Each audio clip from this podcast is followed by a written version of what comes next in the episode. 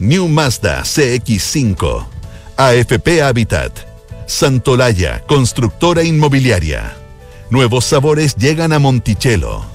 Asociación Chilena de Seguridad. Consorcio. Arrienda y vuela con Mita Rentacar. Talana rediseña la forma de trabajar. Banchile Inversiones. Y Clínica Alemana. Duna. Sonidos de tu mundo.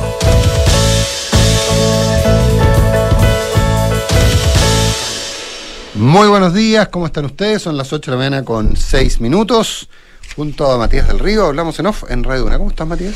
¿Cómo estás, Nicolás? Muy buenos días. Oye, eh... Reconozco que fue que tuve que pestañear dos veces en la mañana, a la madrugada, cuando, cuando leí las noticias sobre Boris. Eh, claro, yo me enteré tarde, fui Me golpeado. porque, por- porque Boris, Boris. Dije, ¿qué pasa con Boric? En algún momento, miércoles. Eh, porque fue, inespera- fue relativamente inesperado. ¿Me entiendes lo que te quiero decir o no? No, dale, perdón, estoy, estoy con mucho sueño. Dale todo de nuevo, porque además estaba, Deja ese teléfono. estaba mirando Estoy un como meme, los que tú- niños. un meme que tú me habías mencionado. Entonces, Estoy como los niños, en la, las mamás en, lo- lo- en la- en las comidas. Deje el teléfono. Deje el teléfono. Gracias, gracias, papá. No, que, la- que cuando recién desperté vi, miré un mensaje, una noticia y salía algo sobre Boris Johnson y vi la palabra Boris y dije, miércoles, ¿qué pasó con el presidente? Ah, Boris Boric, perfecto. Ahora, ahora entiendo, ahora entiendo. Gracias. que fue en realidad un WhatsApp, algo, algo le pasó a Boris, como muchos eh, dicen así coloquialmente Boris, al presidente Boric. Sí, claro, Entonces dije, miércoles, ¿qué pasó? Una noticia compleja. Y después me fijé lo que era y bueno, tampoco se puede decir que tan inesperada porque ayer ya se habían producido No. muchas demisiones dentro del gabinete, habían renunciado, ¿no? del gabinete de Boris Johnson, el primer... Eh, británico. claro, el, el, eh, ¿cómo se llama? El cabinet, eh, bueno, en fin. Oye, eh, bueno, el- teníamos otro tema como inicio de pauta, pero la verdad que ya lo, que lo planteaste. Eh, se va Boris Johnson, no se va todavía, No, no, no. se va todavía. Eh, hay quienes inclusive dicen que podría, que como es un sobreviviente, eh, podría eventualmente aparecer. Ahora, los nombres que, aparez- que aparecen son eh, de lo más variopinto. Está Monterrishi Sunak, que es el ministro de Finanzas, eh, que es el primer hindú en ocupar un cargo de ministro, ¿ah? Eh, un cargo de ese nivel, digamos. Eh, eh, ahora, el problema es que él lo, lo- lo acusaron de que había tomado algunas medidas tributarias que favorecían a su mujer, que es una, una millonaria hindú. Él fue analista en el banco Goldman Sachs eh, y está casado con la hija de un gran magnate indio. Eh, el otro es eh, Jeremy Hunt, bastante más conocido, fue ex ministro de Relaciones Exteriores y de Salud. Él, él había, Jeremy Hunt perdió frente a Boris Johnson las elecciones el 2019, el liderazgo conservador, que se presentó como una alternativa plausible. Eh, él entiendo que es cercano eh, al ex eh, ministro, al ex primer ministro David Cameron. ¿ah? Eh, dicen es un es un tipo que tiene muy buena imagen, ¿ah? Eh, pero que le falta carisma. O sea, él es el amigo simpático de todo el mundo, pero que no no, no, sería tan El, eh, el tan- liderazgo es otra cosa. el liderazgo es otra cosa, entonces dicen que le faltaría. Liz Truss, que es, eh, es la, la actual ministra de Relaciones Exteriores, eh, es muy cercana a las bases del Partido Conservador, eh, es una mujer eh, que ha hablado contra todos los grupos que buscan eh, eh, de los, de los, los- los- a ver, como los, como los, grupos identitarios, por definirlos de alguna manera. Eh, Sabid Yahid, Zahid Yavid, eh, Yavid, que es el ministro de Salud, eh, también, el, ¿por qué aparece como candidato? Porque el martes renunció al- es uno de los que renunció cuando al, al- como protesta en contra de, de, de- Boris Johnson. Priti Patel, que es la ministra del Interior, eh, es muy conservadora, fue completamente partidaria del Brexit, eh, entre otras cosas fue contraria al matrimonio de entre personas del mismo género, es de una familia ugandesa india eh, y es muy contraria a la inmigración, eh, es una Thatcher girl, por llamarlo de alguna manera, eh, y hay, a mí me dicen que Priti Patel curiosamente podría tener eh, un muy buen apoyo, a pesar de toda esta cosa muy curiosa, alguien fruto de la inmigración contra la inmigración. Ben Wallace es el ministro de Defensa eh, y el, el, que ha hecho todo por apoyar a Ucrania. ¿eh? Así que también aparece. Y hay una, porque hay varios, está eh, Tom Hudenhat, eh, está también Suela Baberman, pero una figura que yo miraría es Penny Murdant, que es eh, la ex ministra de Defensa y es la secretaria actual de Comercio Exterior. Eh, muy pro-Brexit, eh, se ha dedicado a trabajar los recuerdos comerciales, es, es, que, es que tiene un- hace unos discursos vibrantes. Pero, pero, hay, pero cuando hay demasiadas cuerdas para un trompo, la cosa se Tomaré complica. notas los nombres, no los conocía. ¿no? Uno que otro me suena, pero no, no, no, manejo la interna ni, ni cercanamente de, de lo que me están No, pero, es, mencionando. pero, es- es- Pero- pero interesante por eso también cómo funcionan estas regiones. Sí, sí, bueno, para allá iba. Es interesante pensar qué es lo que ha sucedido. Si estuviéramos hablando de una república, primero, o de un gobierno presidencial, o de un sistema político, no sé, más parecido al nuestro, estaríamos en una crisis política de magnitud, si dimite el presidente, ¿no es cierto? Bueno, en este caso el primer ministro, el líder, el jefe, el jefe de gobierno.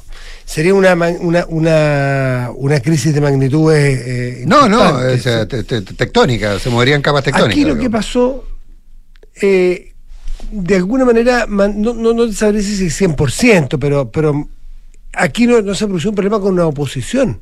¿Quién sacó? ¿Quién bajó? ¿Quién hizo dimitir? ¿Quién hizo renunciar?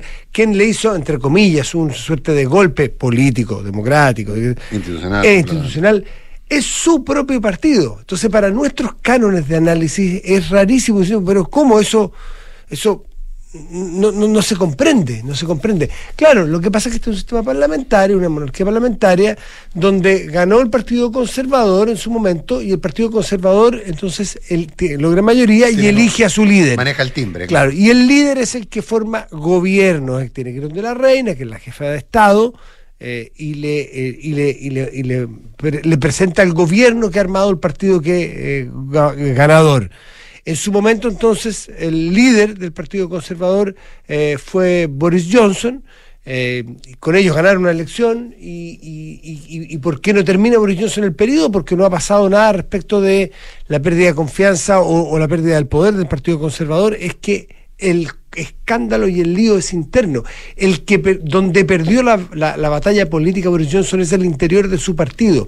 La mejor muestra es que en los últimos días terminó por descalabrarse su gabinete, que son otros miembros, otros parlamentarios, tan como Boris Johnson, eh, que son miembros de la Cámara.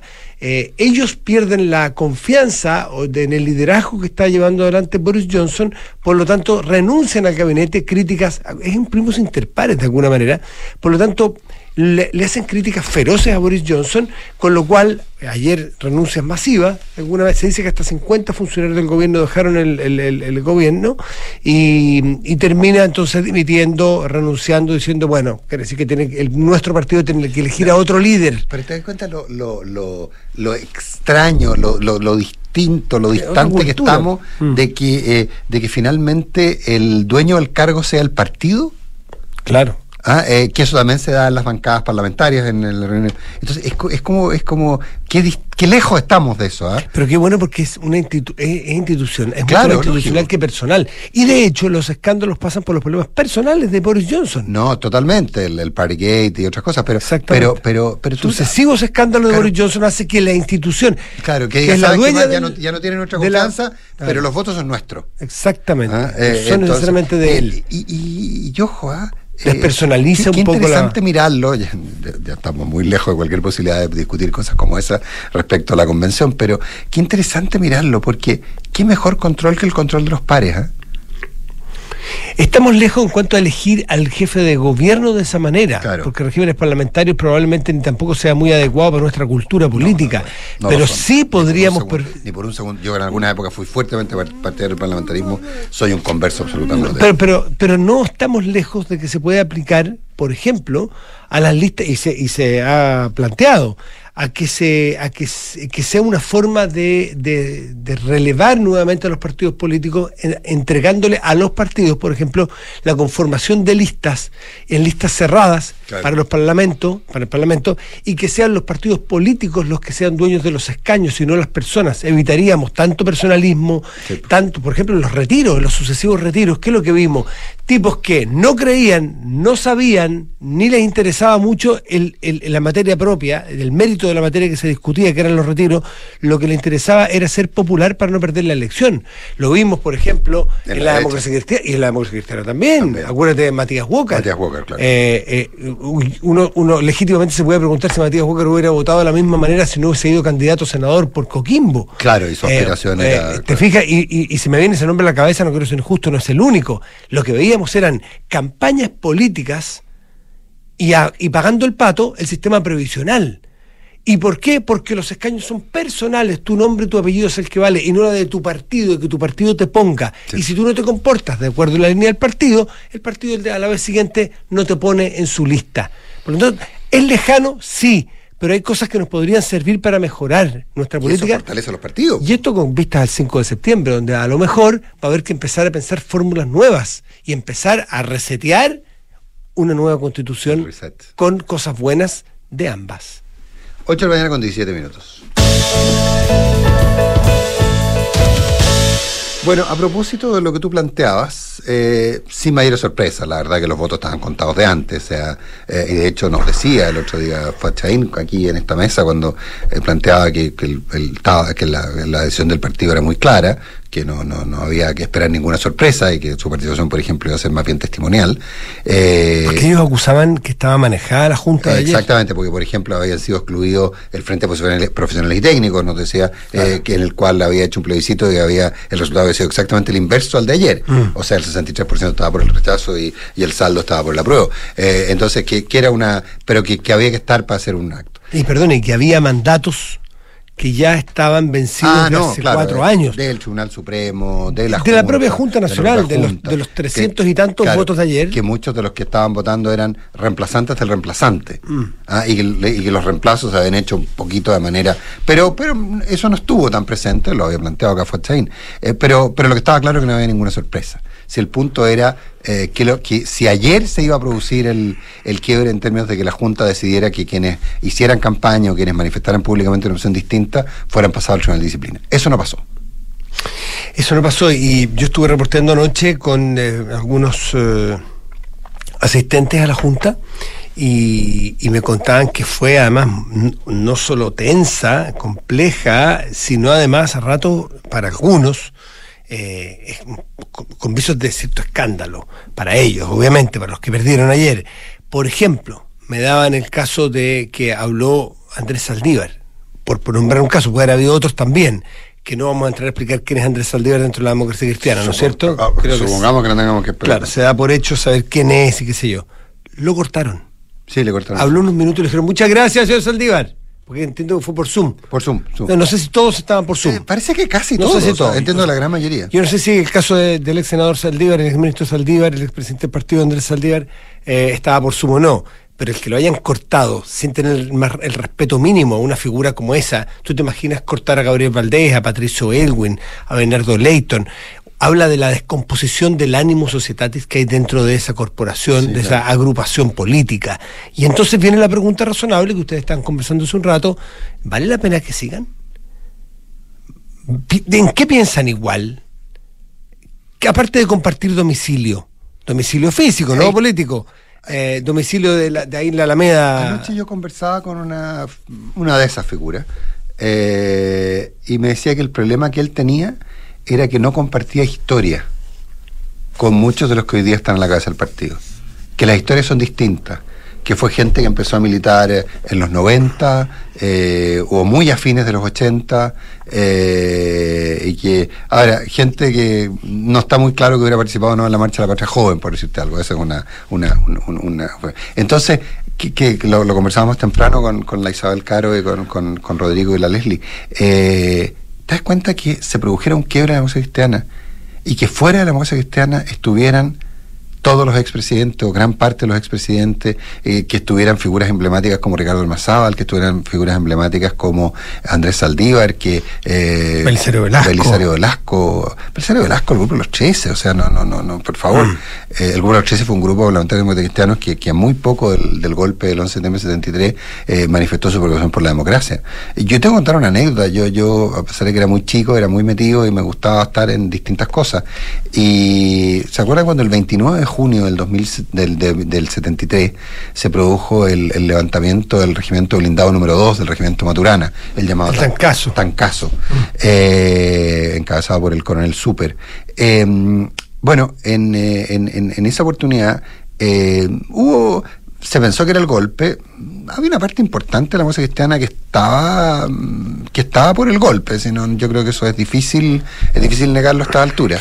Eh, y eh, me acuerdo haber estado una semana después, eh, si esto fue el 29 de junio, de haber sido a, principios de julio, eh, en la sede de la cristiana en la Alameda, eh, yo tenía 11 años, pero en fin, y no sé por qué estaba ahí, y haber escuchado a Ricardo Mazábal decir quienes se alegraron están equivocados. Eh, esto es la antesala de un golpe de un golpe de estado que si viene va a implicar una dictadura que va a durar muchos años va a ser muy cruel. Se lo escuché a Ricardo Mazábal en julio del 73. Él, en, no tenía 11, pero él tenía 18. O 20, claro. pero claro, eh, en julio del 73. Eh, entonces, eh, en un discurso más improvisado, entre un grupo de, de, de estudiantes secundarios, etcétera, etcétera. era, era, entonces, y, y una figura como esa hoy día estaría con un pie fuera del partido. ¿Quién Ahora, se queda con la marca? Tampoco es tan estresante, ni tampoco las marcas son tan relevantes en este caso. Volvamos al, al, al 38. 1938. 1938, sí. Cuando el Partido Conservador no tenía un candidato fuerte, sí, pues ya aparece. Era Jaime Larraín, García Moreno, el candidato del Partido Conservador, no era un candidato fuerte, y emergían como posibilidades Gustavo Ross, Partido Gustavo Liberal. María y y Pedro Aguirre Cerda del Partido Radical. Claro. Esos eran los dos partidos fuertes. Y entonces la, el Partido Conservador tiene que tomar una opción. Y la opción era tomar partido por Gustavo Ross. Gustavo Ross, no, no, no, no, no parecía razonable. Y un grupo de jóvenes que ya venía cabreado, que ya venía arrastrando el poncho, por otras razones, ¿no es cierto?, de la tradición, de la relación con la iglesia, del conservadurismo, de formas distintas, un grupo de jóvenes. Eran bien conservadores todos estima, ellos. Pero... Sí, claro, pero querían cosas distintas, cambios de eras. De, de, de la, la, la, doctrina social, básicamente. Ese momento, Era seguridad terreno nuevo. Ese momento les sirvió para, para decir, queremos libertad de acción nosotros. Porque nuestro candidato común no está aquí. Y esa era la juventud del Partido Conservador. Y entonces, ¿por qué nos obligan a elegir por el señor Ross? Nosotros queremos a este señor que está aquí, este, este izquierdista, este comunista que se llama Pedro Aguirre Cerda. No era comunista, era radical, pero este señor tan revoltoso, Pedro Aguirre Cerda, Frente Popular. Entonces, no, la verdad que el partido va por aquí, pero, pero queremos libertad de acción, queremos libertad de conciencia. El Partido Conservador está con Gustavo Ross. Ah, entonces nosotros nos vamos. Y nos fuimos. ¿Y qué formamos? Dijeron. La Falange. La Falange Nacional. Y ahí estamos hablando. Que el año 38. Y el año 57 después se forma la democracia claro, cristiana sí. a partir de ahí. Sí, por lo tanto. Era, era, poco afortunado el nombre Falange. Eh, eh, claro, por lo que señala, por, por, lo, por, lo, por lo que se ve en España. Pero, pero eso fue el 39. Después, o sea, sí. Fue el 39 y Falange no, Nacional no, pero es posterior. Después, después, Falange por. Nacional en España es posterior. Por o sea, supuesto, por supuesto. Pero por lo tanto, tampoco traumatizar tanto ni los quiebres, ni las decisiones. No, son oportunidades de, pero, de, formar pero, agrupaciones claro, nuevas. Ese, pero ese grupo, Ignacio Palma, eh, Bernardo Leighton, Eduardo Frey, eh, Montalva, eh, formaron el que probablemente ha sido el partido más grande de la historia de Chile. Bueno, Entonces, porque claro, tenían cohesión y tenían claro, propósito común. Exacto. Los partidos, no podías arrastrar el poncho y un timbre todo, y el aporte mm. del Estado toda la vida, si mira, no tienes propósitos mira, comunes. Mira el Partido Radical. Háganse la pregunta, pero es que el Partido Radical a lo mejor todos piensan lo mismo, lo que pasa es que quedó de modé. Pero en la democracia cristiana tiene la chapa de un partido grande, pero no tiene propósito común. Dime tú, ¿qué, ¿en qué piensan igual a hacerle un test a Yanna Proboste y a Jimena Rincón? Parece que es muy poco. ¿En qué, qué piensan? Los dos, las dos legítimamente piensan a su manera, pero ¿Vale la pena estar juntos? Claro, por eso, pero el punto es quién se queda con la marca.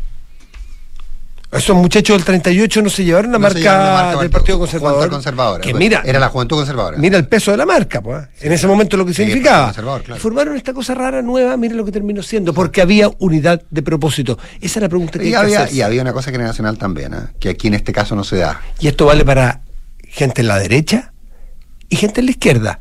¿Vale la pena seguir para siempre con los mismos cuando no piensan lo mismo?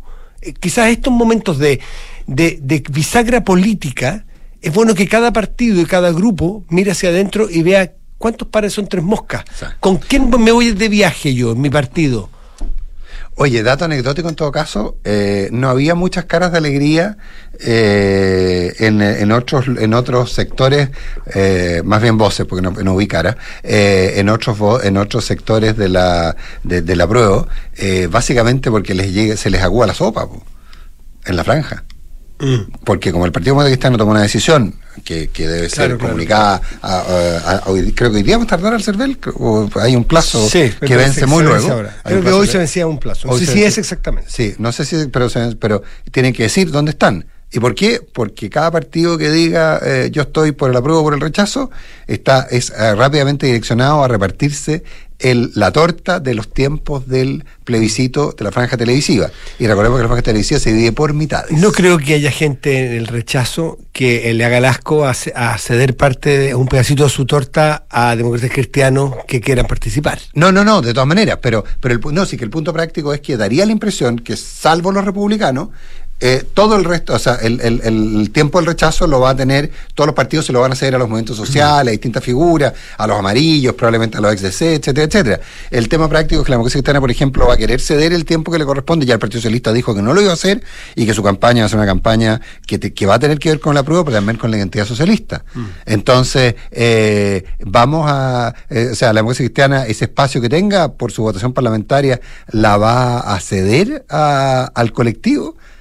Eh, yo tengo mis dudas. O sea, no estaban demasiado contentos de la decisión porque, porque la decisión en el fondo lo que va a hacer es que va a haber que distribuir el mismo tiempo entre más gente. Para terminar de hablar de la DC, que tenemos de, de- de- está sobre representada en los minutos de este programa, Totalmente. de- respecto de, lo Pero que pasa en el país. pero su historia. Eh, pero su historia y el, y el rol de bisagra, que insisto, que juega, es muy importante. Eh, ayer no dieron libertad de acción. Sí hay una algo que sea en el voto político se habla de libertad de conciencia. ¿Qué es esa libertad de conciencia? Que usted puede, en el momento en que se mete a la urna, votar distinto a como dice su partido. Sí, Lo que es incontrolable, por lo es incontrolable, ok, pero entonces quiere decir que no pueden hacer campaña. No pueden- no, yo- Les la- quiero decir la desde ya la es que yo por lo menos sé que hay varios que sí van a hacer campaña. Sí. Eh, Sí. y Nos lo han dicho personalmente, así que lo- no- no- ¿Los van a echar? Yo creo que la directiva tiene muy claro que no tiene que pisar el palito. Jimena Rincón ayer le puso el pecho a las balas. Eh, pero hay ánimos incontrolables. Si basta que un militante recurra al Tribunal Supremo y el Tribunal Supremo, ¿qué va a hacer? Va a conectar, va a val- validar el que, mire, sí, eh, a pesar de que el partido decidió esto, ¿se puede estar dentro del partido haciendo exactamente lo contrario? 828. Ocho años. Oye, eh, a ver, eh, ¿Lo de Lagos? sí, ¿cómo, cómo definirlo? mejor- Porque sigue, ahora, No, va a durar un rato, ¿ah? ¿qué es lo que- yo creo que es lo que resume mejor eh, los efectos del Lagos. eh, Del, del, del efecto Lagos, del, del, del, del tsunami Lagos, del partido del mundo socialista, eh, lo revela sin querer el propio Camilo Escalona Medina. Totalmente, estoy de acuerdo contigo, sí. Ex senador, ex presidente del partido, ex líder indiscutido, que estuvo desaparecido bastante tiempo y creo que es bueno que vuelva porque es un tremendo líder político. Aporte, sí. Cuando ayer, o anteayer, no sé, en Radio ADN me parece que es una entrevista, dice que se equivocó Lagos. Ayer. Ayer. Se equivocó Lagos. Está bien. Pero cuando agrega la siguiente frase, tiene que corregir, lo que está diciendo es, no nos puede hacer esto porque nos pega muy duro. O sea, si usted no corrige, nosotros vamos a perder. Eso está, así lo leo yo. Le pide, le exige a Ricardo Lagos, mira tú, un jugador de campo, a un líder como Ricardo Lagos, con una figura de un estadista. Le dice, ¿sabe, señor Lagos? Usted podrá ser un estadista, podrá hacer lo que quiera, va a pasar la historia, como nuestro, nuestro presidente. Pero corrija, ahora, coma, por favor. Es demasiado grave que haya socialistas que se sientan autorizados a votar rechazo, porque usted lo dice. Entonces, resiente y acusa el golpe al socialismo el propio Escalona al exigirle a Lagos que corrija, que es bastante arrogante además, pensando que uno corrige cuando hay una evidencia de un error. Y en política, las opiniones pueden ser catalogadas de error. Claro, como decía, como citaba en un video el periodista argentino Jorge Lanata, a propósito de otra cosa, pero que decía, citando a Borges, decía, imagínate eh, que éramos tan eh, tontos que discutíamos por algo tan intrascendente como las opiniones. claro, vas a discutir sobre opiniones. Las opiniones no son discutibles, son opiniones. Ah, eh, y, y lo importante es escucharlas. El Pero- problema es que no son pocos los socialistas que están por el rechazo. No son tantos tampoco, no son mayoría ni cercanamente, pero no son pocos, porque ya circulan cartas para llevar al Tribunal Supremo Oscar Landerreche. Sí. Porque ya hay senadores que en privado dicen que no participan ni locos de una campaña del apruebo, que a lo mejor votan apruebo, pero que no están muy convencidos. Eh, y también hay otros líderes históricos que han ido saliendo, eh, que han ocupado cargos eh, y, que, y que son pro apruebo. Entonces, mm, quizás no es bueno para el partido revolver demasiado eh, o pegarle demasiado al avispero porque puede salir para atrás el Partido Socialista respecto a estas críticas al presidente Ricardo Lagos Escobar. Mm.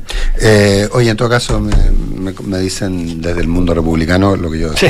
si había la duda, que, que van todos en la misma franja. Oye, eh, sí, estoy, estoy de acuerdo contigo, Matías, pero me ha tocado, y a ti también, estar con, con, con, con gente muy laguista y que está Golpeada. muy tocada. Muy golpeada. Lo dijo Carolina Tobá ayer públicamente. Claro, lo de Carolina fue Todavía, todavía no, no, no, lo acepta dijeron. el golpe, todavía no Claro, dijera el golpe. Claro, claro, absolutamente. Fue muy, muy fuerte lo- los dichos de Lago. Ahora, ayer tú no estabas, pero eh, eh, hicimos con la José Rigos una disección de los argumentos de Lago. Y la verdad es que si uno le pusiera peso a, los, al- a, lo que hay que hacer con la actual constitución, es una cosa que se ha dicho No, poco. Lagos lo lo que dice es modifiquemos la actual constitución. No dice hagamos una nueva. Dice, o sea, y ahí es porque Lagos todavía reivindica que es su constitución. Lagos hace desde su mirada la elección de lo bueno de la vigente y lo bueno de las propuestas de la constituyente. Y con eso hacer algo distinto a No, lo que no, hay no, no, pero, pero va más allá. Él dice qué cosas hay que cambiarle a la vigente y qué cosas habría que cambiarle a la propuesta. Rescatar, rescatar de la rescatar, propuesta. eh, no, no, no, no, cambiarle, cambiarle, cambiarle. No, no, cambiarle, cambiarle. eh, Voy a buscarlo. Yo creo que sí, rescatar de la propuesta cosas no, muy no, buenas. no, no, no, no, eh, Pero el texto. entonces lo interesante Se lo mandé a la José, lo si me interesante puede es que, de nuevo sería lo interesante es que, Pero- es que a mí me parece algo bastante fundacional del nuevo proceso constitucional. Creo que Ricardo Lagos eh, pone la primera piedra de la nueva constitución. Eh, habiendo, haciendo diálogos amplios, consensos amplios, que es lo que uno espera de una constitución. Insisto, eh, sin querer ser muy ampuloso, porque quizás no es, la, no es lo que quiere el presidente Lago, pone es la primera piedra de algo eh, que el 5 de, octubre, el 5 de septiembre a lo mejor va a ser útil tenerla en un documento. Eh, a mí me parece súper, súper interesante lo que hace Sí, el Lago. Ahora, eh, esa nueva mejoría o esa eh, reforma a la constitución vigente tiene un problema fundamental por Nicolás, ¿Cuál? que no te evita uno de los problemas que acarrea esta constitución, que es la falla de origen. Se necesita, yo creo que sería un error histórico, no aprovechar toda la discusión de ahora y hacer un diálogo para mejorar la Carta Constitucional y no hacer una nueva. Mejorar esta, hacerle otra reforma, adolecería de... Pero, pero en cierta forma alguien puede, puede, alguien puede deducir de lo que dijo Lagos que lo que dice es modificarla. Ahora, déjame, Matías. yo creo que hay que hacer una nueva a propósito, sí, sí, yo Porque si no, creo- en creo cinco estar- años más van a decir de nuevo, es la Claro, constitución del 80. Claro, exactamente. Sí, sí, Si en el que- 2005 pensábamos que ya era una nueva constitución y hoy día se le habla la constitución de Pinochet, claro. no, no- Eh, no la del 2005. Yo, oye, aquí tengo, yo, yo tengo una, una pequeña minuta. Eh, el presidente Lagos decía, si gana el rechazo a la actual constitución habría que rebajarle el quórum para reformas constitucionales, eliminar las leyes orgánicas constitucionales de quórum cualificado y suprimir el control preventivo de oficio y- de oficio del Tribunal Constitucional, poner término a los vestigios del Estado subsidiario que permanece y consagra el esta- eh, eh, que permanecen y consagrar el Estado social y democrático de derecho, derechos económicos y sociales, asegurar la igualdad de género. Yo creo que eso con la actual constitución es imposible. Habría que hacer una nueva constitución, pero eso es una opinión. Reconocer a los pueblos originarios, reconociendo en un ámbito de razonable autonomía, protección de la naturaleza y medio ambiente, derechos de minorías sexuales, de los adultos mayores, de las personas con discapacidad y de las niñas, niñas y adolescentes. Eso es lo que dice que habría que hacer si gana el rechazo con el actual texto. Pero fíjate lo que, lo que dice que hay que hacer si gana el apruebo. Fíjate lo que dice que, que, es mucho más fuerte. Devolver el nombre del Poder Judicial equivalente a los otros dos poderes legislativo y ejecutivo a sus temas. Eh, administración de justicia y cambiar la integración y las facultades del Consejo de la Justicia, es decir, eh, de la forma en que se generan. Eliminar la iniciativa parlamentaria en leyes de concurrencia presidencial. Reformar el sistema político regu- regulando los partidos y sentando la fase del sistema electoral, revisar a fondo el rol del presidente de la República, el llamado bicameralismo asimétrico y corregir el diseño del Estado regional, especialmente en fuentes de financiamiento y autonomía Ya. presupuestaria y revisar el exceso de organismos autónomos a nivel constitucional. Eso son las críticas, po. No, eso es lo que hay que cambiar. Por eso, las Claro. críticas, pero mire lo que dice en, en No, otro de párrafo. acuerdo. No. Si gana la prueba, se debe abrir el debate para incorporar mejoras en el texto. Si gana el rechazo, lo logrado por la Asamblea Constituyente no podrá dejarse de lado, No, pues hay que- elementos, mira, escúchame, muy rescatables en su propuesta, que Sí, debieran pero- ser incluidos en cualquier constitución que se escriba en el futuro. Pero Matías, es decir, el pero el punto de fondo es que cuando él dice entra en el detalle, entra en el detalle, ¿qué hay que hacer? Si tú le pones peso a lo que hay que hacerle a la actual constitución versus la- el, el pro- el- el proyecto de constitución, Lago aquí está hablando de la, de, la, de la columna vertebral, está hablando del sistema político, está hablando del sistema de justicia, temas muy fuertes, está hablando del, del, del bicameralismo, está hablando del presidencialismo. la verdad es que en el fondo es mucho más duro lo que plantea que hay que modificarle a la propuesta de la convención que a la constitución vigente. Eh, entonces, Eso ya es una valoración personal. eh, no la no, yo la hallo bien que en objetiva. este caso la voy a respetar. la hallo bien objetiva, la hallo bien objetiva porque, porque, o sea, uno no le puede atribuir peso, pero es bien objetiva. Son las 8 de la mañana con 36 minutos y nosotros no tenemos más que irnos a una pausa comercial. Y mm, en consorcio, proteger a todos los que trabajan contigo es posible. Contrata ahora el seguro obligatorio COVID-19 por solo 3.800 pesos de forma rápida y segura entrando en consorcio.cl. Banchile te invita a conocer el nuevo sitio web de Banchile Inversiones, que ahora cuenta con una sección exclusiva para aprender de inversiones en fácil. Banchileinversiones.cl, inversiones digitales para todos. Porque un buen inversionista busca números y no palabras. Decídete hoy por un departamento Santolaya. No te lo pierdas. Unidades con descuentos hasta un 17%. Tus arrendos Mita pronto te llevarán a volar. Así es, el Rentacar que te hace acumular millas sorteará, fíjense, 3 millones de millas Latam Paz entre los arriendos desde el 11 de julio hasta el 12 de septiembre. Arrienda y vuela. Este sábado 27 de agosto ven a Monticello a disfrutar de los mundialmente aclamados Harlem Globetrotters. Qué antiguo. Yo lo fui en el Estadio Chile, como se llama Estadio Chile como el año 80. Eh, Monticello ahora. Apuesto, te va a gustar. Ahorra tiempo y costos en la gestión de la de recursos humanos con Talana. Dedícale más tiempo a tu equipo. Conoce más en talana.com. Porque todo lo que eres es fruto de tu trabajo. Cuidemos juntos lo que se ha logrado. Defiende tu libertad de elegir. Tus ahorros son tus ahorros. AFP Habitat, más de 40 años juntos haciendo crecer tus ahorros.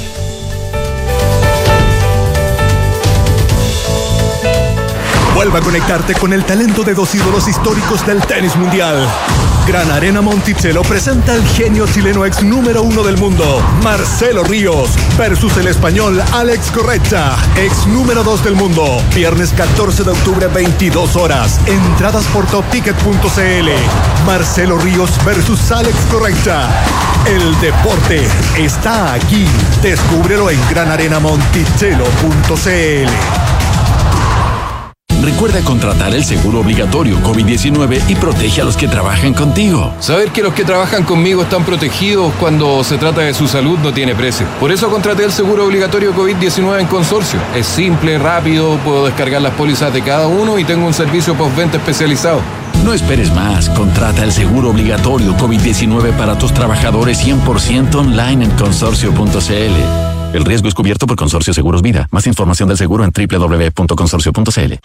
7. Posible número de la suerte. 95 mil. Verdadero número de la suerte. Aprovecha departamentos con pie en cuotas desde 95 mil pesos y muchas oportunidades para invertir hoy. Santolaya Constructora Inmobiliaria. 40 años de experiencia que dan confianza y aseguran calidad. Más de 80 proyectos habitacionales construidos y más de 10 mil familias que eligieron nuestro respaldo son tu mejor Santolaya. Números, no palabras, para multiplicar tu inversión. Conoce más en santolaya.cl. ¿Y en qué momento te compraste un auto nuevo? A ver, ¿tú te compras las películas? Obvio que no. Me suscribo a las plataformas. La que termina en Flix, la que termina en Son, la que termina en Ney. Ya, pues, esto es lo mismo. Apréndete esta que empieza con Mita y termina en Go. Mita Go. Mita Go, tal cual. Me suscribí a un plan, elegí el auto cero kilómetros que quería y me hicieron todos los trámites. Acordé mi plan con su cuota mensual y listo. Ya, ¿y dónde hiciste todo eso? Entra a mitago.mita.cl y ahí está todo para suscribirte a planes de 12 hasta 36 meses con todo incluido. ¡Chanán! Suscríbete a un plan y recorre la nueva temporada de tu vida en tu nuevo auto con Mitago. Disponible en todo Chile Chile y en mitago.mita.cl. En la Asociación Chilena de Seguridad abrimos nuestras puertas para entregar salud no laboral a pacientes FONASA e ISAPRE. Accede a un servicio de salud mental vía telemedicina, atendido por psicólogos, apoyados por psiquiatras y médicos generales en caso de ser necesario.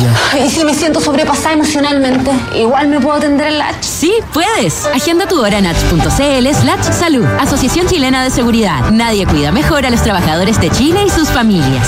Servicios disponibles solo para mayores de 18 años. Las mutualidades de empleadores son fiscalizadas por la Superintendencia de Seguridad Social. www.suceso.cl Digitaliza tu área de recursos humanos con Talana, la más completa y robusta plataforma para la gestión de personas. Ahorra tiempo y costos, gestiona los turnos de tu equipo, firma digitalmente, calcula remuneraciones, establece y cumple objetivos y encuentra el talento ideal para tu empresa. Todo desde un solo lugar. Únete a las miles de empresas que ya han digitalizado su área de recursos humanos con Talana. Conoce más en talana.com.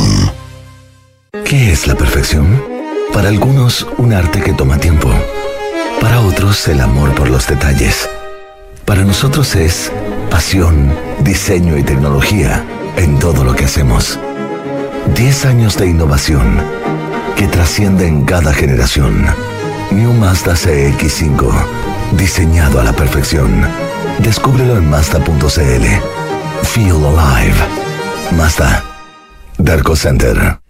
Chile y su gente. Somos los que creemos en el esfuerzo para lograr grandes cosas.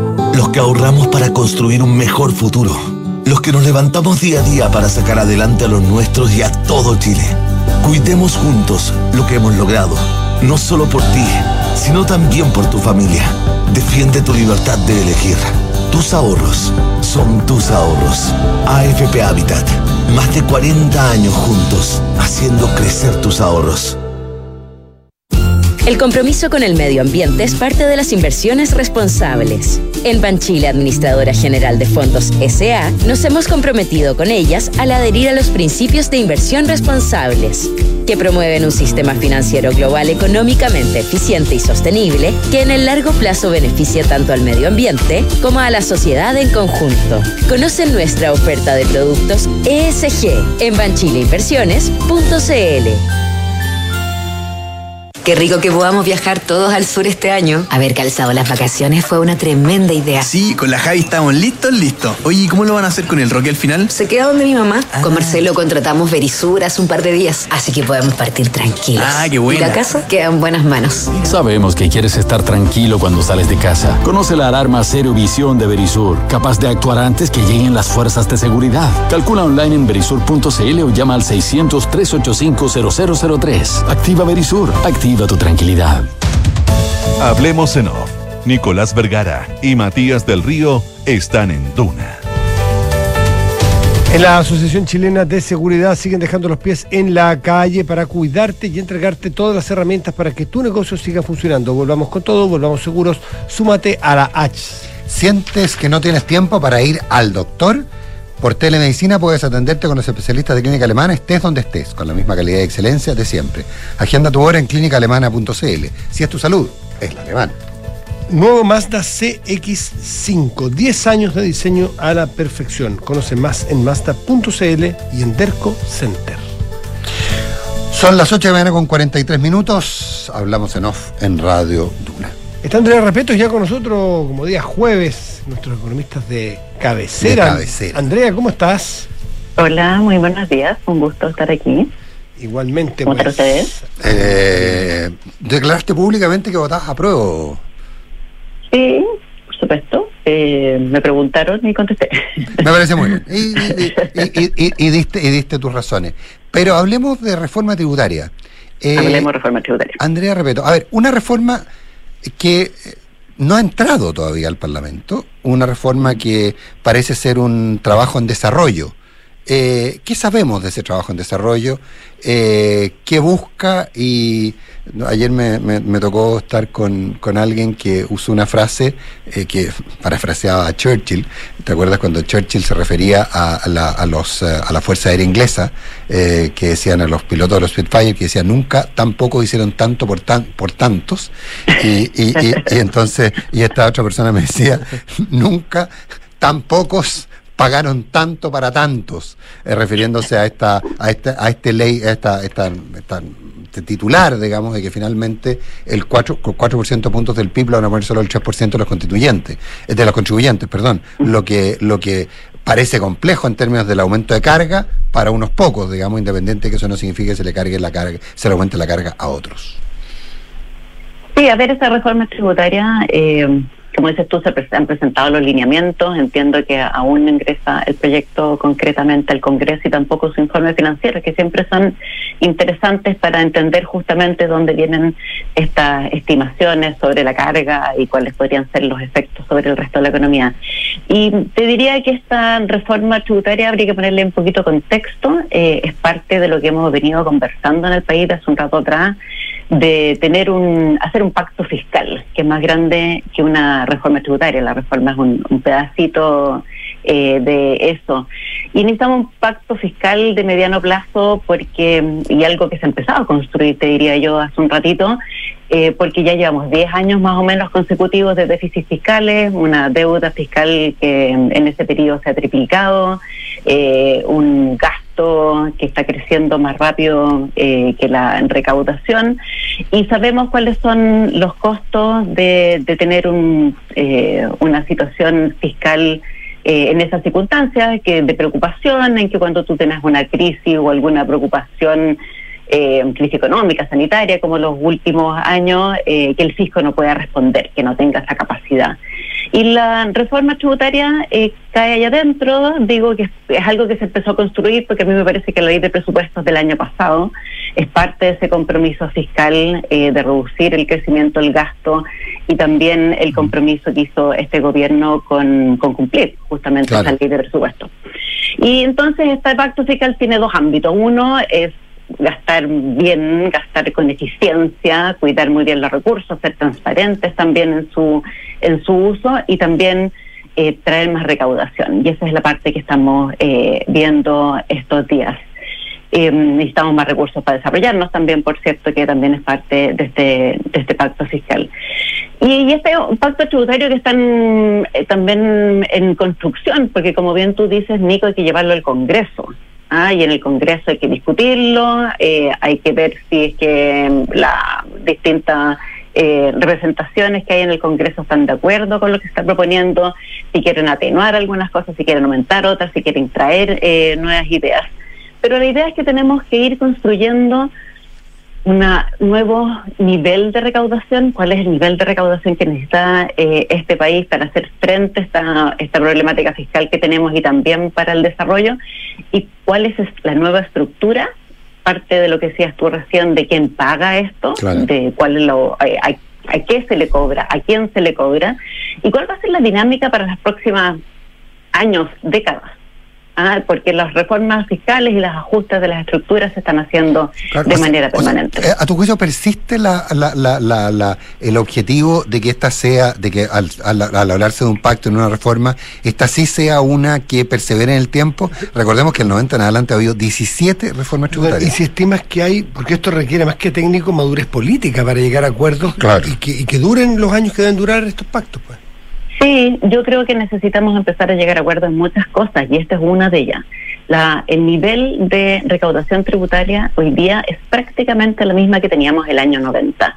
Hemos hecho estas había algunas reformas tributarias, yo te diría que algunas de esas 16 que tú contaste, Nico, son ajustes Ay, que tenemos que ir eh, agregando, eh, tenemos más tecnología, entonces podemos hacer cosas anti-ilusión y anti-evasión que antes no podíamos hacer. Tenemos estos tratados con la OCDE en que podemos compartir información y esas son cosas que tenemos que seguir haciendo permanentemente. Pero la decisión de cuál es el nivel de impuestos y su dinámica es el futuro, el nivel de recaudación y cuál es la estructura, si se la vamos a cobrar al consumo, si se la vamos a cobrar al ingreso, al royalty, a la, esos impuestos correctivos que eh, apoyan al medio ambiente, qué sé yo, de dónde van a venir esos recursos. Y esa conversación profundamente la hemos tenido muy pocas veces, creo yo, en los últimos 30 años.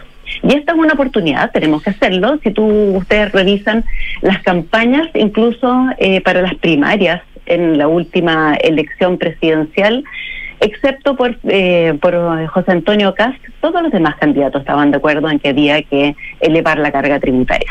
Mm. Eh, y también que había que mejorar el gasto, por cierto. Entonces ahí se está construyendo un pacto para poder moverse en esa dirección. Pero Andrea, no tenemos el contrafactual, no sabremos qué habría pasado, pero que pese a haber eh, aumentado, modificado en 16 o 17 oportunidades, si contaremos esta, haber, hecho reformas tributarias, haber, haber subido y bajado impuestos, fundamentalmente subido impuestos, eh, cambiado la manera en la que se contabilizan las utilidades de vengadas versus las retiradas, y seguimos recaudando más o menos lo mismo en términos de porcentaje del PIB, ¿no será entonces que hemos hecho reformas que no van en la dirección correcta y esta no aparenta ir en una dirección demasiado distinta a la que han ido las anteriores, que es aumentar la, la, tributación del grupo más altos ingresos. Sí, no siempre hemos hecho exactamente eso porque tenemos un diseño eh, del sistema tributario que no es necesariamente favorable a eso. Le entrega eh, beneficios específicos a ciertos grupos, en general a quienes producen sus ingresos como rentas del capital, eh, que en general son más elusivas y que tienen más posibilidades de transformarse de una forma u otra, de moverse hacia afuera, qué sé yo. Y lo que aborda, lo que intenta abordar más prominentemente, diría yo, esta reforma es justamente eh, eh, hacerse cargo de aquello, junto con varias otras cosas, con el royalty, porque eh, se vencen los contratos del decreto ley 600, de la invariabilidad tributaria y por lo tanto es el minuto para volver a, a pensarlo. Eh, es cierto lo que tú dices, hemos hecho reformas y pareciera como que no avanzamos eh, y al mismo tiempo estamos avanzando en el gasto, pero hay, hay eventos en que sí tenemos más recaudación y que depende justamente de la base tributaria y lo que tenemos que hacer es tener una base tributaria amplia para que con el diseño que tengamos efectivamente se pueda recaudar más. Eh, Andrea, repito, en función del tiempo me gustaría que a ver si nos das tu mirada respecto de los incentivos o no a la, a la inversión que pueda tener este, este proyecto, porque sabemos que es una pata coja desde un rato ya la economía chilena la, la inversión. ¿Esto ayuda, es neutra tu juicio o, o, perjudica directamente la inversión? A ver, lo, tenemos que hacer una reforma que incluya eso, que simplifique, que recaude, que recaude con progresividad y que cumpla y que también cuide los incentivos al, al desarrollo. Eh, va, a, pasar por distintas cosas, eh, algunas de ellas son más bien indirectas, eh, reducir la ilusión, reducir esos espacios de propio diseño del sistema ah, que te hacen, que te invitan a disfrazar tus ingresos de una manera u la otra, o sacarlos para afuera. ¿Y en cierta forma no aumentan esos ahora? Por ejemplo, con el impuesto a la riqueza. el incentivo a sacar, a sacar los activos de Chile. Sí, dame, un segundo, sí, porque creo que ese es un tema que es importante que también hay que conversarlo aparte. Y también aquí se ha hecho algún esfuerzo por...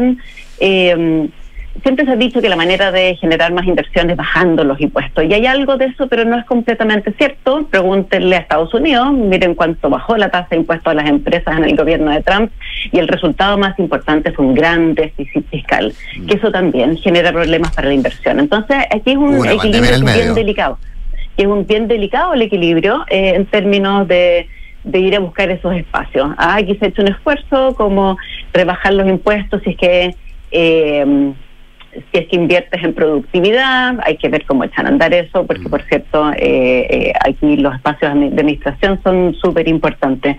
Pero déjame tomar tu punto del impuesto al patrimonio, porque yo creo que es un punto bien importante.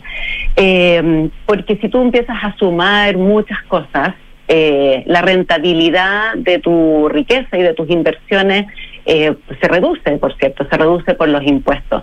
Em, el impuesto al patrimonio tiene, yo creo que tiene una base teórica que es interesante, que es menos distorsionador cobrar el impuesto a un stock, a algún activo que tú has acumulado, que es su retorno, que es lo que hacemos eh, habitualmente Solo que hoy día vamos a tener un poquito las dos cosas en caso de avanzar el impuesto al patrimonio y que también es muy cierto es la discusión que se tiene sobre la dificultad para recaudar porque, mm, porque no todos los activos son fáciles de observar, porque algunos de ellos son fáciles de sacar fuera del país, eh, porque además, como decía recién, te va reduciendo el retorno a, tu, a tu riqueza, en el fondo, y, la motivación a acumularla.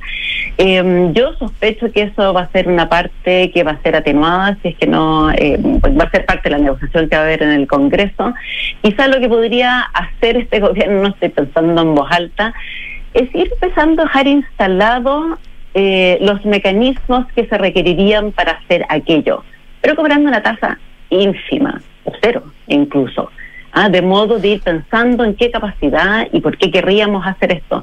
Porque creo que al menos al final uno debiese poner un techo de cuánto paga la gente. O sea, si pagas por este lado, pagas por tus impuestos, por la empresa, por los retiros a las utilidades, por lo que tienes acumulado en el food, aunque algunas cosas se descuentan unas mutuamente, así que estoy siendo injusta con mi comentario, eh, y luego el impuesto al patrimonio eh, debiera tener un techo, me parece. Entonces tenemos que ir empezando a construir esto y en esta idea de que esto es un pacto fiscal, un pacto tributario sobre cuál es la estructura que vamos a tener en el largo plazo o en el mediano plazo al menos, vamos investigando si somos capaces de verdad de hacer eh, esta estos de, instalar estos instrumentos que han tenido dificultades otros países para instalarlo.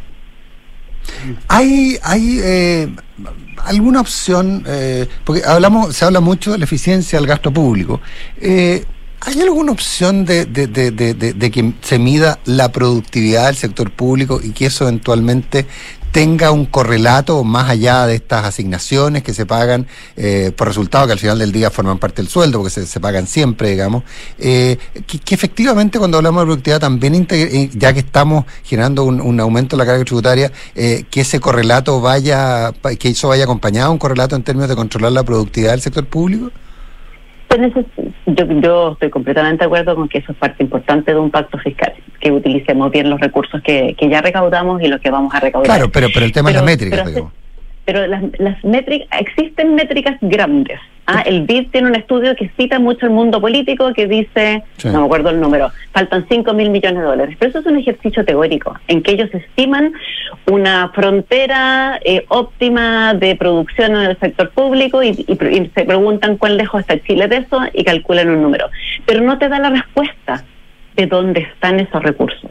Y yo creo que es mucho más productivo en esos términos es ir a hacer, por ejemplo, lo que ha hecho la Comisión Nacional de Evaluación y Productividad, que, se, que fue a mirar el sector de salud mm. y a preguntarse cómo se gestionan las camas cómo se gestionan los horarios de los pabellones de cirugía. No, no salió muy bien, o sea, el informe plantea una cantidad de brechas de espacios, para medirlo en positivo, de espacios de mejora brutales, digamos. Exacto, y ese es el ejercicio que tenemos que hacer. Ah, me parece a mí que tenemos que ir sector por sector, espacio por espacio, dónde están esas ganancias, porque necesitamos hacerlo con algo concreto. Se dice que hay que cerrar programas duplicados, pero no sabemos cuáles son esos, cuáles son los mal evaluados por DIPRES, pero los objetivos con lo que evalúa DIPRES no son objetivos necesariamente de ineficiencia en el gasto, entonces tampoco está ahí.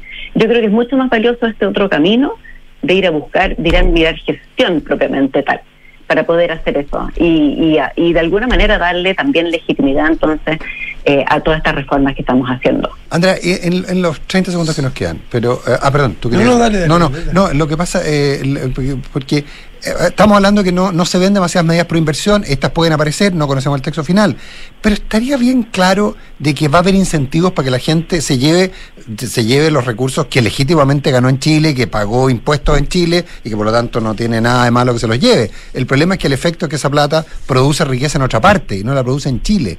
¿Cómo se neutraliza ese efecto? a ver, parte de nuestros problemas no están en la reforma tributaria en eso. Han salido muchos miles de millones de dólares en los últimos años y eso tiene que ver con otras discapacidades que tenemos para conversar en el país. Ah, em, la, toda la discusión, básicamente desde octubre del 2019, hemos ido teniendo todas estas cosas que, que, que que se pusieron arriba de la mesa muchas cosas que teníamos escondidas de las que no habíamos conversado y que han generado estas cosas. Eh, la salida de capitales, que es el ejemplo que estás poniendo tú, el alza del dólar, no es completamente por esto, pero en parte lo es, en parte lo es eh, eh, cómo se ha mantenido deprimido el valor de los activos, comparar la bolsa chilena con la bolsa, con la bolsa de otros países emergentes. Eh, tenemos este problema andando que tenemos que resolver para poder hacer todo eso conjuntamente. No es la reforma tributaria donde creo yo que está la llave eh, para esa problemática. Andrea Repeto, como siempre, muchísimas gracias. Gracias, Andrea. Un gusto estar bien. aquí. Nos vemos, nos que vemos en buen día. 15 días. Gracias. Y nos vamos ya. Viene información privilegiada. Viene información privilegiada. Cartas. Antes, cartas notables. Hoy de Héctor Berlioz a un antiguo amor. Perdido y encontrado. Qué peligroso. Buenos días. Buen día.